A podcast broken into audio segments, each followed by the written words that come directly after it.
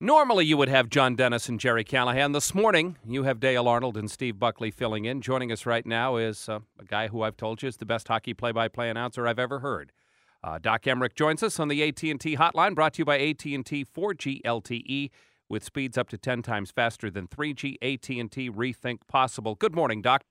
Hey, good morning, Dale. I understand from your producer, Steve, that you had the same thought I did about all of the power – that was missing and the lights off in the city today. It was like Escape from New York with Kurt Russell. I I, I, I was picturing Snake Plissken.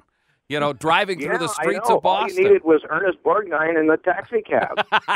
Bad news for other teams in the Eastern Conference because Sidney Crosby's going to make his return tomorrow night against the New York Rangers, and I think you guys have shifted things around, so you're going to be doing the game, right? Yeah, I'm not sure. Our crew is not. I think what we are doing is uh, the last I knew, the plan was to take the uh, one of the existing feeds rather than try to to uh, do that. But uh, I'm not speaking officially for the network there. I know that so far I haven't heard that I'm to head into New York from here. And there was a crew there last night, but it is going to be carried there. And I know NHL Network is carrying it as well as, um, you know, the the stations in Pittsburgh and New York.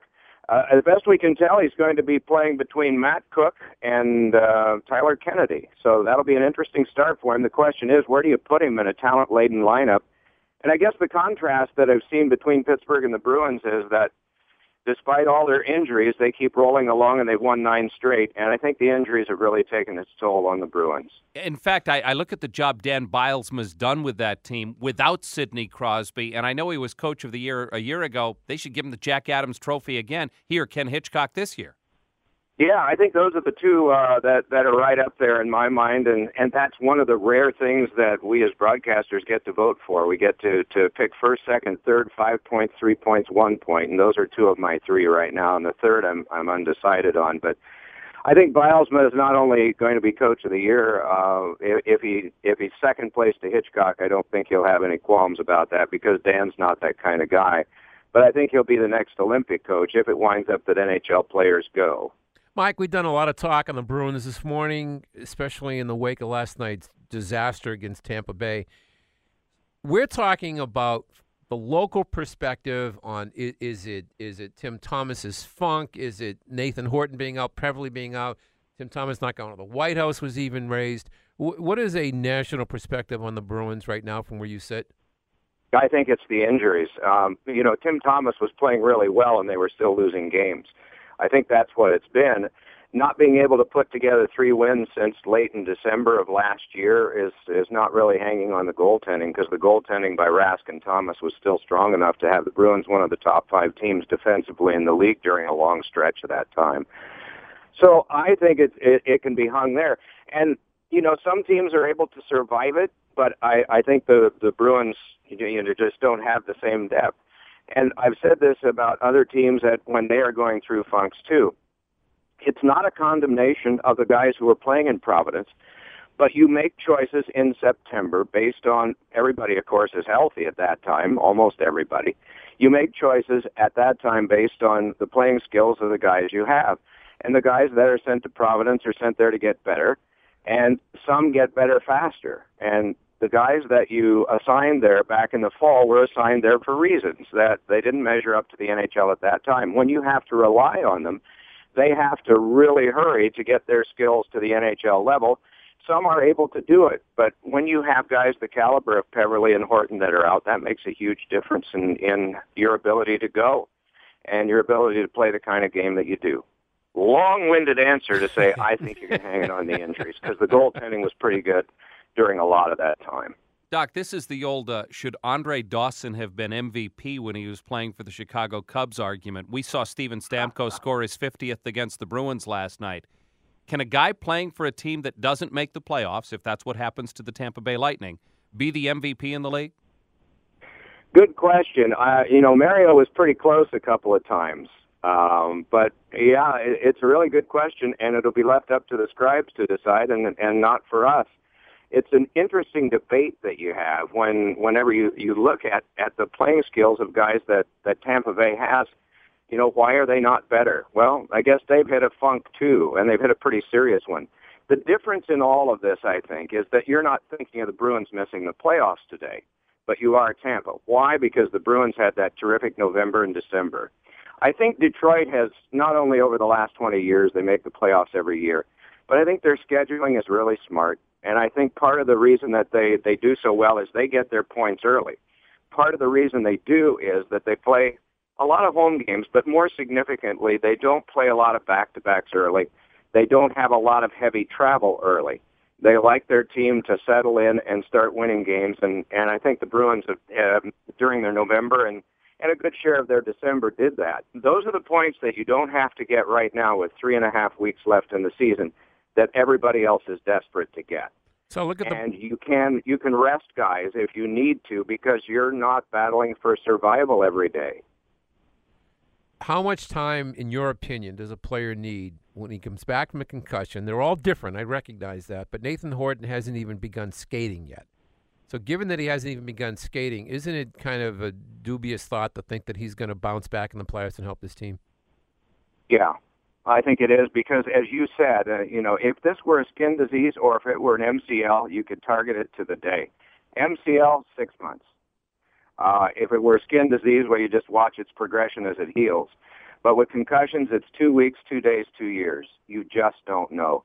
That's what's made it so difficult, and I think so trying for the Penguins to, you know, agonize with this on a daily basis, at least in the media.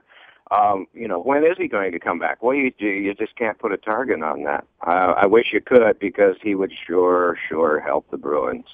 Doc, you know how much fun it is to talk with Brendan Shanahan, and we had a great conversation with awesome. him yesterday here on, on Sports Radio because he's so much fun to talk to. And and, and I, I talked to him about this. I'm curious to get your take. Do you think the league, in the way they've administered justice, justice, the suspensions to Marchand and Ference and Lucic, and the Lucic hit of Ryan Miller, has taken some of the physical edge away from the Bruins and taken away one of their strengths from earlier in the season?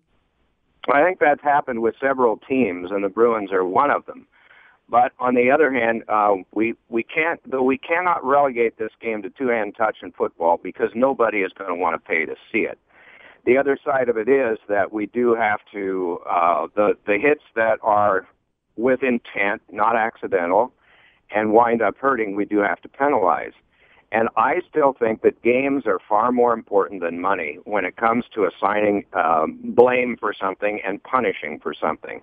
I talked to a guy who had over 500 goals in the NHL, and I said, if you had the choice of paying a fine or sitting out a game or two, which would you take? He said, I have to wear a different colored jersey. I can't practice with my team. I may not make my goal scoring bonuses. If I were told that I could write out a check for half a million dollars and escape a suspension, I'd write it right away. Of course, you know the worst part about that is if you can't play, you have to sit with the sports writers. That's the ultimate indignity. That's right. yeah, and uh, and every once in a while, you guys want quotes while the game is on. I don't deny that. That's right. Doc, hockey is the only sport where they humiliate the players who don't dress by making them sit with the sports writers. Every other, sp- it's the only sport that Yeah. does that. In- in basketball- you know, we have some unusual traditions that I guess are, are that way because they're that way. In basketball, in basketball, I'm sorry to interrupt. In basketball, you get to wear a suit and sit right in the floor. Football, you can wear a top coat and walk the sidelines. Baseball, you're in the Yeah. your box seat. So, in hockey, you go up to level nine and sit with Steve Buckley and Steve Harris and Kevin Dupont. That'll show you. Yeah, but you know what? I I enjoy those conversations with you guys. I wouldn't mind sitting with you for a whole game. Trouble is, that would mean that I lose my job. Exactly. Hey, Doc, I'm curious what your take is on the, the proposals that they're at least discussing at the general managers' meetings. I talked to Tuukka Rask about this last night, the hybrid icing call that they're talking about. I would think there isn't a linesman in the NHL who thinks this is a good idea. That's right. They don't, but because it forces them into making one more critical decision. However, I think there there are two things operating here, and I think we found a reasonable compromise if it, if it's adopted. And that is, we hate to see everybody just sort of wilt and not even bother going back for a puck because they know it's going to go over the line. It's going to be icing. So that that takes a little bit of the pizzazz away from the game. And I always liked the race, even though I hated the carnage that came from it sometimes. And and guys' careers have ended on icing touch-ups before, so we don't want that. This represents a compromise where there's still a race on and where you can still have you know, the the team that has shot the puck down the ice still get there first and wipe out the icing. And the decision is made at the circle, which means it's going to probably prevent all of those heavy collisions because you've got some time to adjust to the decision. So I'm in favor of it, but we have heaped more and more on the linesmen and on the referees in the last 10 years or so with all of these various changes that they have the decisions to make.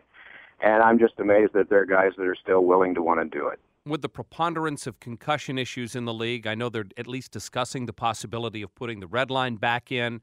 Uh, they've talked about the compromise issue of putting the ringette line at the top of the circles, and you have to be outside that line before you can make the two line pass. Do you think they're ultimately going to change this? I hope not, but I, I understand what's behind it, and I understand that we can't have 66 or maybe it's now 67 guys out with concussions during the course of a season. We opened up the the whole ice surface so there'd be more speed and more fun, and for the fans, it's been a much better game, I think, than it was before. Um, the the the knee jerk reaction I have is if we start putting those those things back in, are we going to wind up with more trapping teams? I remember Bobby Clarke, whose team got beaten out by the Devils a couple of times when he was general manager, talked one night about the Devils and the trap. And he said it's not the Devils because when they had it in, in 2000 and they knocked us out of the playoffs, they had one of the highest scoring teams in the league. The trouble is that everybody else that couldn't score copied it and it dragged the game down. And I agree with him. That's exactly what happened. If we go back to that and we have 10 to 15 teams doing it again, I think it will take the emphasis out of our game and and the excitement and and a lot of you know a lot of the speed that we have. But I grew up as much as I grew at all at five seven in Indiana, and we have this. We still have the two and a half mile oval, and they still have time trials, and they still have the race on Memorial Day. And when I was in high school, it was a long time ago. Um, a good time was 140 miles an hour that was a good time. You could make the top 33 with that. Now we have the same oval, and the speeds are way up there. And and uh, a qualifying speed is now what in the 170s, 180s, something like that. So if we were going to do anything, and I realize how hard this is with all the various arenas, I think we ought to add a couple of feet across, maybe three. But uh, you know, easy to say, hard to do. I don't know the structures of these arenas and whether the ice surface is already there, enough ice to do that. I think that's the one thing that could make the big difference. Doc, do you think that the NHL players will be in, in Russia for the Olympics?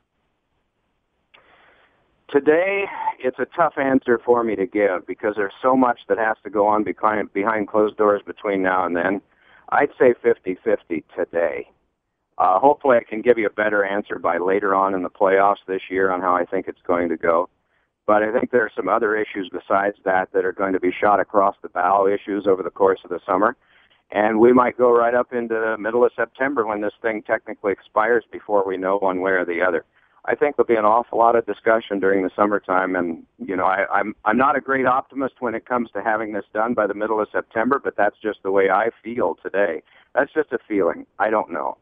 Final question: uh, There are some some brighter hockey minds than mine, guys like Brian, but not Burke many. Bright, like Brian Burke and Lou Lamoriello, who think that there's the very real possibility of a, of another lockout. Do you agree? There's certainly that possibility. Yes, I will give you that. And I think in terms of the, as I said, 50-50 on the Olympics, but I think that's one of the one of the events that they're going to be discussing, and it'll probably be on the back burner. The players are thoroughbreds. They're like horses at Rockingham. All they want to do is compete. And you throw down a puck over in Sochi or you throw it down at Madison Square Garden doesn't make any difference. Once the puck drops, they compete. But I can understand why the owners don't want to yield their assets for 17 straight days with the risk of losing them over there. And so I can understand both sides of the argument, but it's going to play second fiddle to two or three other things that are going to come up between now and the time this CBA gets finished. Yeah, there's a realistic possibility. And yeah, I think we might be, you know, negotiating this thing into the fall whether we'll miss games or not, I just can't say. Doc, it's always fun to talk hockey with you. Thank you so much. Yeah, and then and lean in on those inside curveballs like Stump Merrill taught you. yeah, if I could lean in on the inside curveballs, I might have been able to play longer than I did. That's the problem.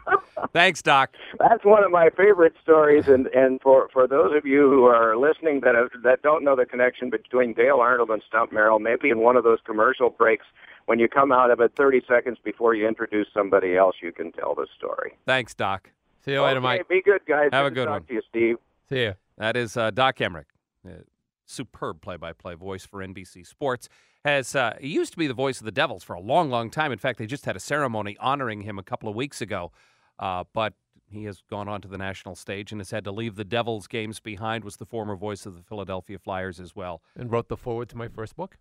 And wrote the forward to Steve Buckley's first book, Which is was? which Mar- is the real reason that we wanted to have him on. Marinamania. No, the real reason was Marinamania.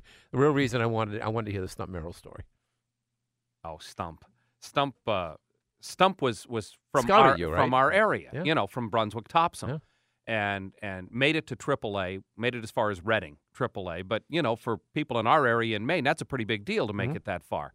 And uh, San Diego, sixteen. I think San Diego Padres, the AAA Padres. I don't know. I I, I know he Yeah. played in Reading too, Yeah. but um, he he coached, uh, managed uh, is the, I don't know if you'd say coached at that level, American Legion ball in Maine and all that stuff. And and the the the talk is that, and Doc always, frankly, embellishes it when he tells it. But the whole idea was, you know, Stump Merrill and I had a discussion one time about about whether or not I could continue to play beyond, you know, the rather meager baseball player that I was.